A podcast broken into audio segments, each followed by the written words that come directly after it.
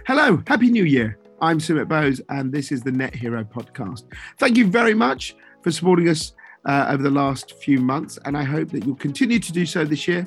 Hope you're all well and had an Omicron free Christmas and have got good plans for the new year. And what a new year we are expecting. 21 was a tough year. 21 was a year where we had gloomy reports from the uh, IPCC about what was happening regarding climate change. We had lots of natural disasters, weather effects, weather events, whether that be droughts, whether that be flooding. We had COP, we had company after company promoting itself and saying that they were going to go carbon neutral and setting their targets. We had the government putting out lots of strategies. I think 22 is going to be a year where you have to do. Yeah, you can't say anymore. You've got to do. Everyone has agreed that by 2030, we need to do much of the heavy lifting. So that means we've got eight years. We've got to get on with it. So this year, I'm hoping to see things happen. But it all takes place in a background that's tricky, particularly for the UK government.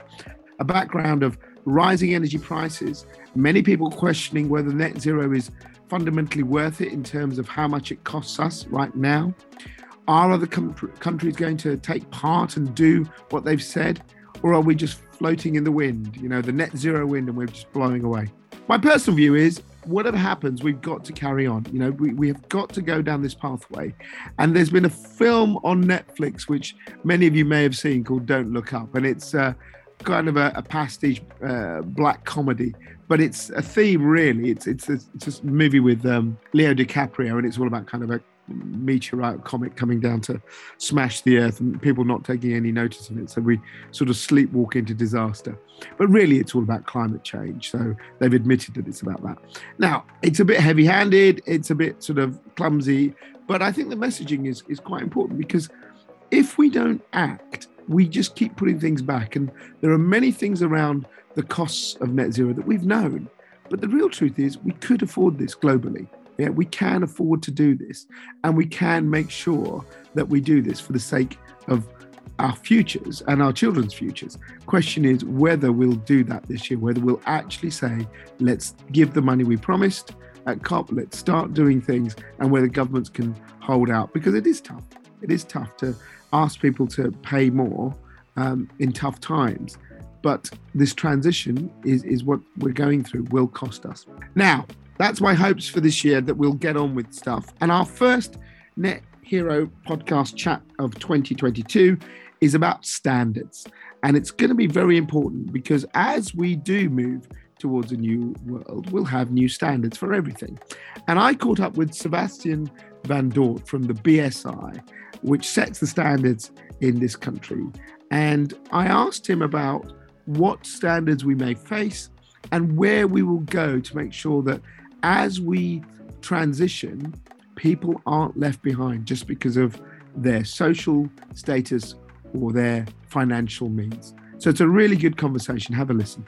Today, I want to talk to you about being good. Yes, having the right standards. It's one of those things that we really sort of take for granted from everything from kind of the food we eat, uh, the rail railway lines that we travel on, the air we breathe. There are standards for everything that we have in society, but they're all going to have to change as we transition into this net zero world. So, Seb, hi, welcome, and, and thanks for joining us on this podcast. Can you explain what BSI does? Because I think a lot of people will know BSI and the little logo of the kind of folded B, but, but what, what does it do? Yeah, so it's interesting that there's a sort of few parts to BSI. I work for the National Standards Body, and we are the National Standards Body of the UK interestingly, we uh, we were the first national standards body in in the world. Uh, we were formed in 1901, and and we're a royal charter company and and a not for profit, which means we operate a little bit like uh, like the BBC. But as the national standards body, we develop voluntary consensus based standards and and we uh, have a catalogue of standards, about 37,000, and uh, we represent UK uh, interest into the international standards making process. So that's ISO, CEN, and, and, and CENELEC. And, and we maintain that whole infrastructure of, of creating standards and put the UK voice into that international space of, of standards making what what is a standard? And how did they come about? Can you take us back? Give us a little history lesson. I was like a bit of history.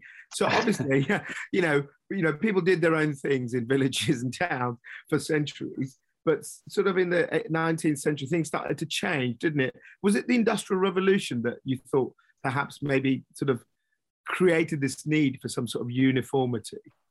Yeah, it's interesting. I've been with the BSI for sort of two years, and I'm not, not you know, the best historian on uh, standards, but it, it is interesting. Once I sort of joined the BSI, I, I sort of saw this whole world of standardization, which genuinely I hadn't seen before. And that's probably how you want standards to operate, right? At, at this yeah, yeah.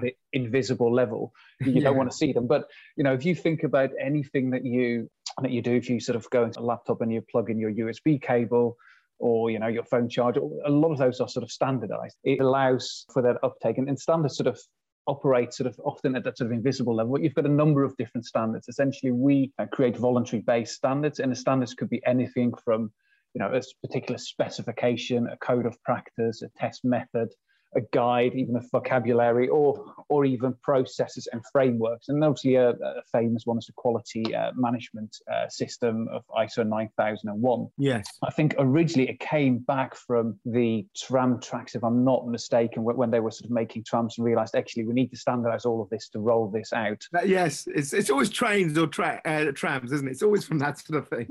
Yes, but, but but it does provide a good analogy when we're talking to energy because obviously the whole energy infrastructure. If you, I think somebody once gave me the quote to say, if you want to go fast, go alone, but if you want to go far, you know, go together. And, and that's sort of what, what standards do that they provide. You know, if you start standardizing, you know, um, emerging technologies, say, then you can really sort of build that out. And and again, if we look at very innovative areas, let's say, you know, back, back in the day when the web uh, started to um, to be established. There were a lot of protocols like HTTPS, and mm. you know we, we use CSS.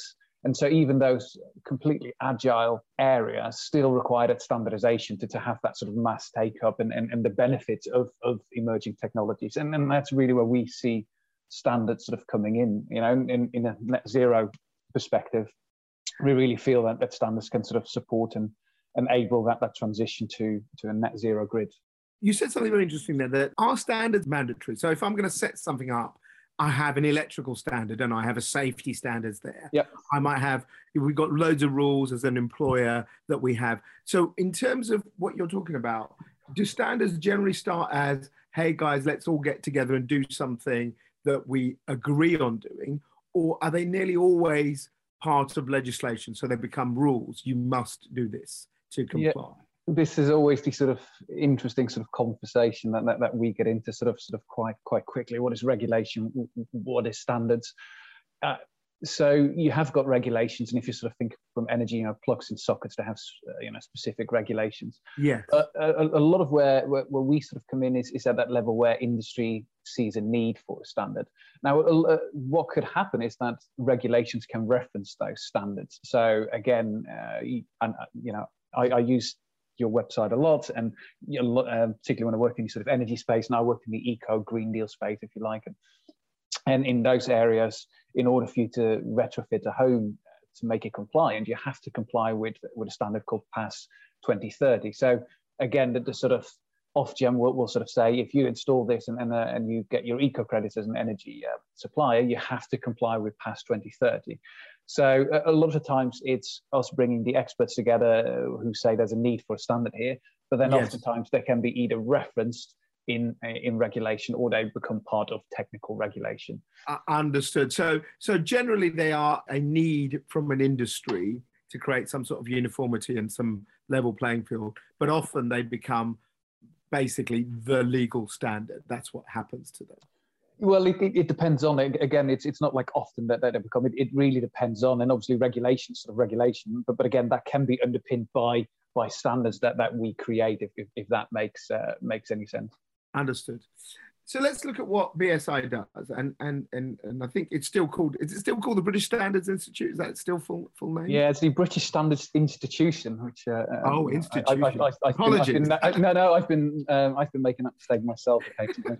so, so in terms of where we are, and and this is the other thing that, uh, you know, before we talk about the net zero, just looking back, you know, this country has always been kind of uh, at the forefront, perhaps because it was kind of at the forefront of a lot of things in the industrial revolution for these kind of let's create a standard that we all supply and, and, and go to. Of course, the, the, then then we had the metric system in France, and there was a bit of a, a tiff taff about what we use in in terms of measuring distance. But in essence, would you say that the UK is still seen? You said, oh, you know, we contribute to these international bodies. We were the first to create these things. Is it still seen as a, a fairly sort of, you know, quite a strong leader in, in, in setting standards, uh, our country?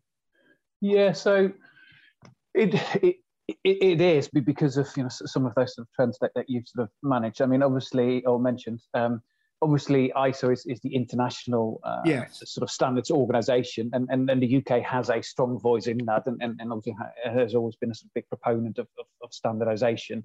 But I mean, it is very much at the international stage, it is a collective effort. But I do believe that, that we manage, you know, one of the largest sort of um, committees here, or number of committees that sort of feed into ISO. And, and yes, I mean, as a country, we, we recognize the importance of standards uh, very much so. Where are we? We're changing our world, all right? And someone uh, uh, said to me just very recently, like, this is no wonder there's a lot of pain because this is a fundamental shift of probably 200 odd years of the way society has worked. You know, we've been burning stuff, frankly, and yes. we've been digging it up and we've been burning it. And we will be digging up other things. Uh, you know, let's not say that we're going to be all clean and green because we'll be digging up uh, things like lithium and nickel and cadmium for things that we need in our batteries and and, and our new kind of electron electrolyzed electronic world that we're going to. Um, do you see the role of standards going to be really important? Because there's a lot of things we're going to do, which A, haven't been, in, been invented yet, but mm-hmm. B, are a real shift from the way we've done things. So, for example, a, a, thing that just came to mind, I've just got an EV right now. I, I I'll go to my mechanic with my car and he'll fix it and he's got things and I'll have an MOT. Well, these will need a different set of standards how they function because they're all there's nothing moving. There's just batteries and things like that. But there might be the health of their battery cells or things like that. So do you see that actually for us to get to net zero, A, industry will have to start getting together and say, right, how do we standardize things? And B, what you mentioned earlier, we will start to get more new legislation that applies to this world. Yes, I, I don't know if you want to sort of uh, start working for the BSI soon, but but that's a very, that's a very, very good. I got, of, I got a day job, thanks, mate. that, that, that's a very good sort of summary, and, and that's pretty much what I've been saying since, since I joined sort of two years ago. I sort of looked at this, and then you know, again, you know relatively new to standards when I joined. Obviously, we've been sort of in, in the energy sector, but as I started looking into this, I was like, wow, you, you actually can't make this transition without sort of standards. You know, that, that was sort of my, my view. That just be clear on that. And, and so we started talking to government, and and, and we sort of had, had that sort of um, sort of message, and, and, and that sort of drumbeat sort of got got you know got, got sort of taken up to say actually we, we recognise that we are in in a state of transition. And you know, if, if I give the energy transition as an example, we, have got a sort of analog grid with um, with, with, very much centralized generation, uh, um, you know, providing the, the, sort of energy, and then you've got you know your transmission companies pumping that across the country, and your distribution companies taking it over in different regions, and and then your energy supply, and that's essentially a sort of value chain, if, you like, in a super high level view. But we're going to completely obviously change that, and we know you know the three Ds, digitization, um, you know, decentralization, decarbonisation. But it means that we're actually replacing that system as it's still running with a completely new system of, you know, different sources of energy, um, you know, different ways of managing that system, right? So we're going from, you know, the network operator becomes system operator. They will have to start balancing, you know, the loads and provide flexibility by, you know, um, you know, your your EV that you've talked about not going, you know, you're home at five o'clock, not going onto the grid, but might use the power in your car and then it talks to the grid. Yeah, yeah. You, you, yeah, you're talking about the balancing and the, and the flexibility. Yes, yeah, yeah. And, and so when, yeah. when you get all of that together, you, you get to sort of system. But but what you forget is that all of these parts of the system will have to start talking to one another, right? And and actually, how do you make sure they talk to one another? Well, you have the standards and protocols in place to make sure that you know all of these.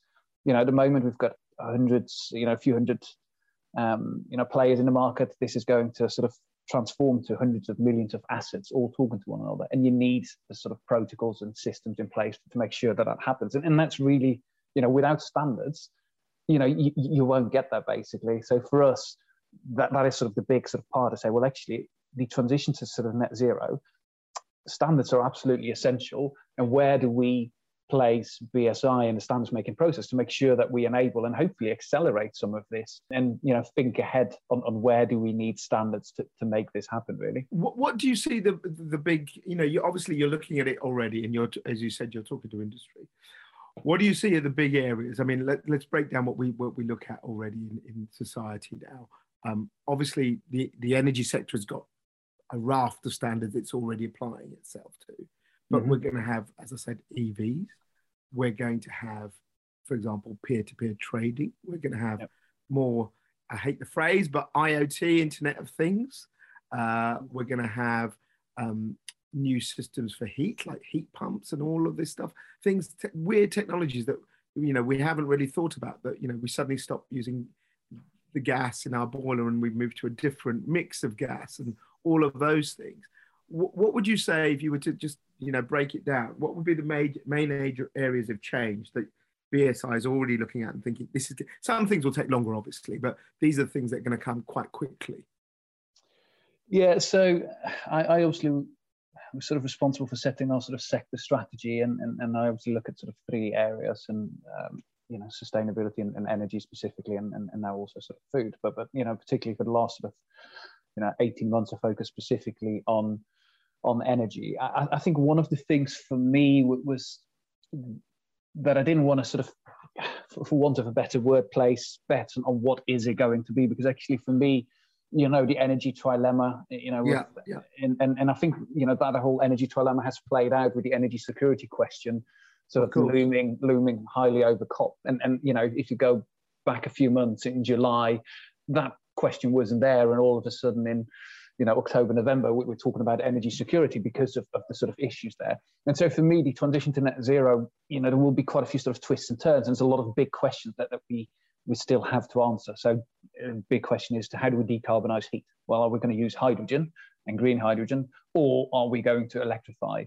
And you know those questions aren't entirely clear right? Like there's a lot of camps that say it's going to be a or b and it's going to be heat pumps it's going to be um, hydrogen boilers but there are there isn't a clear answer. And, and so for me you know we we again are not the experts right? So what we do as a national standards body we convene all the experts and, and, and wider societal stakeholders to, to come up with sort of you know the standards needs.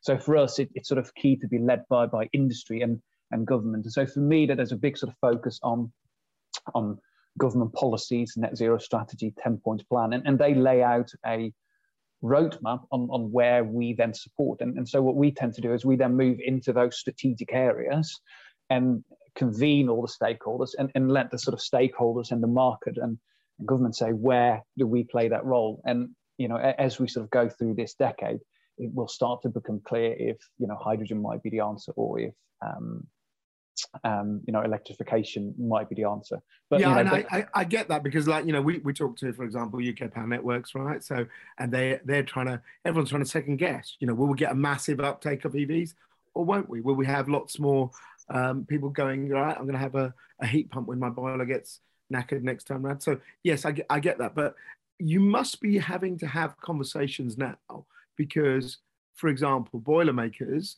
are going to have to have boilers that are perhaps dual fuel, you know, with more hydrogen yep. in them. Yeah, yep. yeah. Uh, you're going to have people trying to make heat pumps, but maybe from different different setups that than, than they currently are now. So what what do you do? Are you, you know, are you trying to just go right? These are the big areas we think. I'm going to go and talk to the manufacturers. I'm going to talk to the installers, the suppliers. How would you go about? If you can tell our listeners, how would you go about going right? How would we create a standard, for example, for for for a for a heat pump of the future? Yes. Okay. So I mean that is quite interesting. So for me, uh, uh we have sort of three.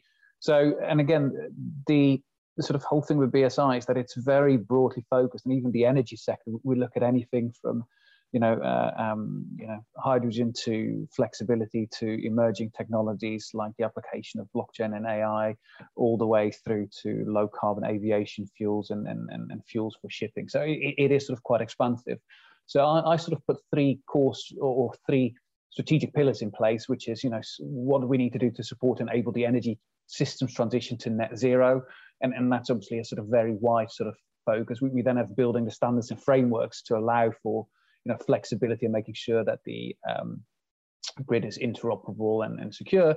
And then finally, is supporting and accelerating innovation in uh, in energy. And obviously, there there are the sort of very big topics. So if we say the transition to net zero, we look at the hydrogen transformation.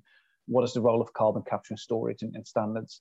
How do we support the decarbonisation of transport, and, and, and what are the sort of standards that we need there?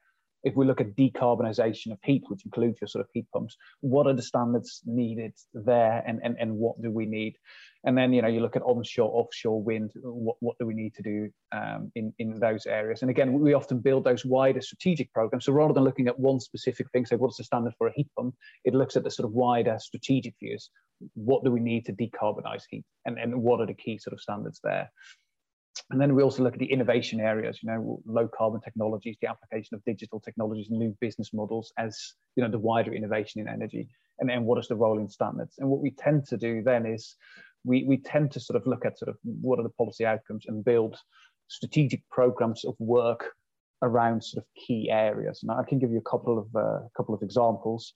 We uh, recently concluded our energy smart appliances program of works where we work with BEIS and, and, and OZEV and, and industry to uh, classify um, what how do you class an energy smart appliance, which includes EV charge points, and then how do you uh, how does that interact in, uh, with demand side response? So we created a standard which sets the framework for demand side response.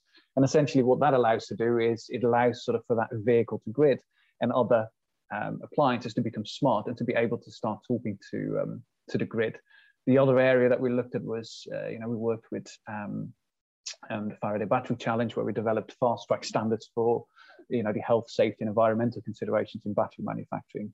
Again, we brought all the stakeholders together, and, and you know, this was with, uh, with UKRI, and, and they sort of told us, you know, where are some gaps and where should we look at. Again, hydrogen, same thing. We, we sort of sit, uh, you know, we engage very uh, closely with industry on hydrogen. We've got a lot of committees. Yeah I mean, like, sorry, yeah, to interrupt on that, on hydrogen, yeah, hydrogen just created this Hydrogen UK sort of trade body, isn't it? So is yeah. that the sort of people that you'd start to interact with and say? Yes, I, ironically, that, that one is, is sort of on, on the list, but we, we've, uh, you know, we sit on the Hydrogen Advisory Council, the Hydrogen Program Development Group, which I think has been renamed. We, we, we are part of the network operators gas goes green uh, you know uh, stakeholder group. That one uh, you know we, have been invited on quite a few more but that one is, is just on my list to sort of have a look at. And so we sit on there and feed in the need for standards and it understands for us where where sort of the gaps are. And we've got a number of, of strategic programs that, that looks looks at standardization in hydrogen again where we work very much with um, with uh, industry and, and, and government to sort of look at what is needed there. And at the moment we're uh, we're um, creating three uh, three standards for the uh, in support of the hydrogen heating trials. So again, it is sort of looking at that sort of uh, bigger picture to say what do we need, and unfortunately.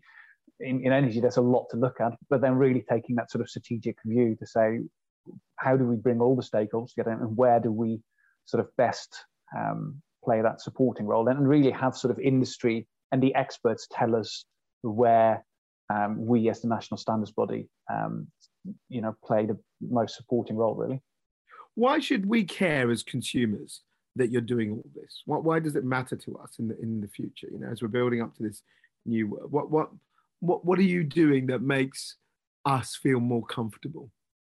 Well, so I think that there's a, there's quite a few sort of uh, things there. Obviously, you know, uh, standards are like you know like there's a lot of change. And so um, with with that change obviously standardization and and, and looking at that provides a lot of uh, security and peace of mind right? If we look at the energy smart appliances we, we look at a number of sort of things including cyber security and data privacy right? That have that as consumers is obviously very important. And you know if you then um, yeah yeah. look and you know it's it, it's safe and secure. So, so so that's one I think one of the things that, that I sort of always like to point out that we do as the national standards body is you've got a number of, uh, you know, you have private and professional sort of standards, uh, you know, where, where uh, you know, you have, uh, you know, consortia lo- looking at specific corporate technical specifications and, and, professional codes. But a lot of the time that, that's, you know, an organization or a number of organizations looking at a specific issue and, and you know, you, you generally get a, a number of sort of those experts.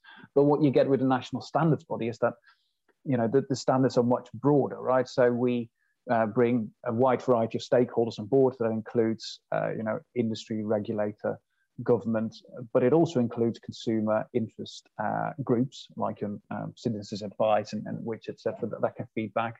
We then also have uh, a number of rounds of public consultation, and so the wider public is able to feed back on uh, those standards, and and and that and only then do we sort of publish that that sort of final standard.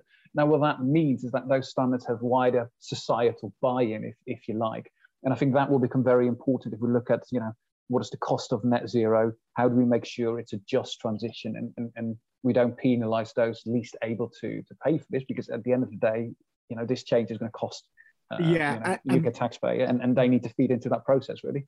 That is the big one, isn't it? That as yes. we change, how do we make sure it's fair? Because there's this element that, you know, net zero is just for the rich, right? So I'm going to be brutally honest, right? I wouldn't be able to have got an EV if I hadn't moved earlier this year to a house with a drive. For the last 25 years, I've lived in a flat in, in London on street parking, no chance of getting an EV, right? It's yes. only because I've, I've now got the ability to have a little driveway. I, I can park my car and, and have my charging point. You know, we're going to find this stuff here. People are talking about how do we make sure that someone in a, you know, a 15th floor council flat in, in Dagenham and someone living in a lovely Mews house in Harrogate, they, they're all getting a chance to have an equal share in this decarbonisation journey and how we, we make it you know accessible. Is that something you think you know you, you BSI can play a role in?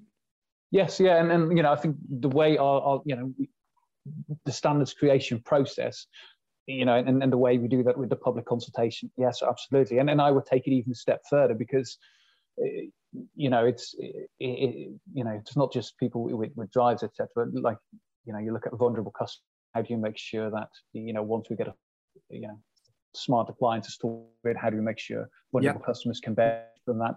You know, the, the bigger question is, you know, um, I worked in, in fuel poverty alleviation schemes for energy suppliers, right, like Eco Green Deal and, and at the start of that, you know, there was always a question well, how, you know, do those least able to afford it have to pay disproportionately because obviously they're, struggling to sort of pay their bills? That's going to be an even bigger question when you look at at sort of net zero. So taking all of that into sort of consideration and, and taking all of that into consideration with, with some of the standards making process, how does this impact vulnerable customers?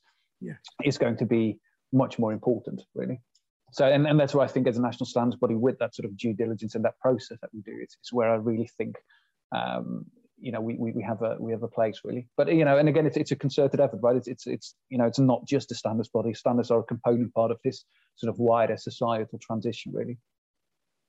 Before we end, uh, looking at where we are, um, people keep saying, you know, we're in 2022, you know, the eight years from all this big change, right? Everyone says 2030, we have to do a lot of heavy lifting. Um, I don't know, a resourcing question. Are you ready? Uh, you know, could BSI come up with lots of standards? Can the ISO work out lots of standards globally? So we're all shifting because that's what COP's about. You know, it's no good us doing one thing, someone else doing something else at a completely different level. So do you think that we, um, you know, united uh, can start to create global standards that help us all shift uh, in, in this pathway towards the 1.5 degrees? Well, yeah, A, I'm tremendously excited about this. I think there's, there's a big role. let's be fair, if we look at international standards making, you know, you, you have to have consensus in 166, 165 countries, I think. Um, um, that, that is not easy. no, so I think there's an opportunity there, right? Like if you look at sort of some of the environmental standards from from ISO, we have got that sort of wider um, um, consensus internationally, and and you know you don't get that in you know it's quite hard to sort of get that. So so that, that's really the power of that system. I do think where, where, we have a sort of massive opportunity here in the uk is is to say actually we've got fast track mechanisms for creating standards. And and that's why we create those strategic areas where we create standards to say actually where are the sort of global gaps that, that we see that standards are needed? And we can fast track some of those standards here in those innovative areas. And, and what we can then do is, is use that as a sort of way to internationalize the standards that we've created here and sort of move faster in, in areas of, of, of greater importance, right? and you know then take sort of that that sort of global leadership in in those sort of very exciting areas. So for me, that that's essentially the sort of thing that, that I'm sort of focused on heavily on, on, on how do we do that, and, and, that's a very sort of exciting piece. But yeah, there is a lot a lot to do, and uh, yeah, I think we're we're sort of ready for it. But yes, the change is going to um, sort of increase exponentially uh, over the next few years, really. You do, you do seem excited by it, which is good. I like to see that someone who goes right. I'm up for this. yes, well, it, it is an exciting challenge, but you know, like you know, you're getting me started now. I, I, somehow don't think that even people that are close to this don't realize how big the change is. And You know, you mentioned 2030, you mentioned OZEV. Yeah. We're going to ban combustion engines by 2030. Yeah. Uh, right. I think, you know, from the top of my head, we've got somewhere between 75 and 100,000 electric vehicles on the road. You know, my, no, no, no. Sorry, I've got that wrong. It's 300,000. I think. Yeah, yeah. It's about, it, yeah, it's, it's, it's less than half a million anyway. And they're predicting in London alone, they'll have 2 million within the next five years.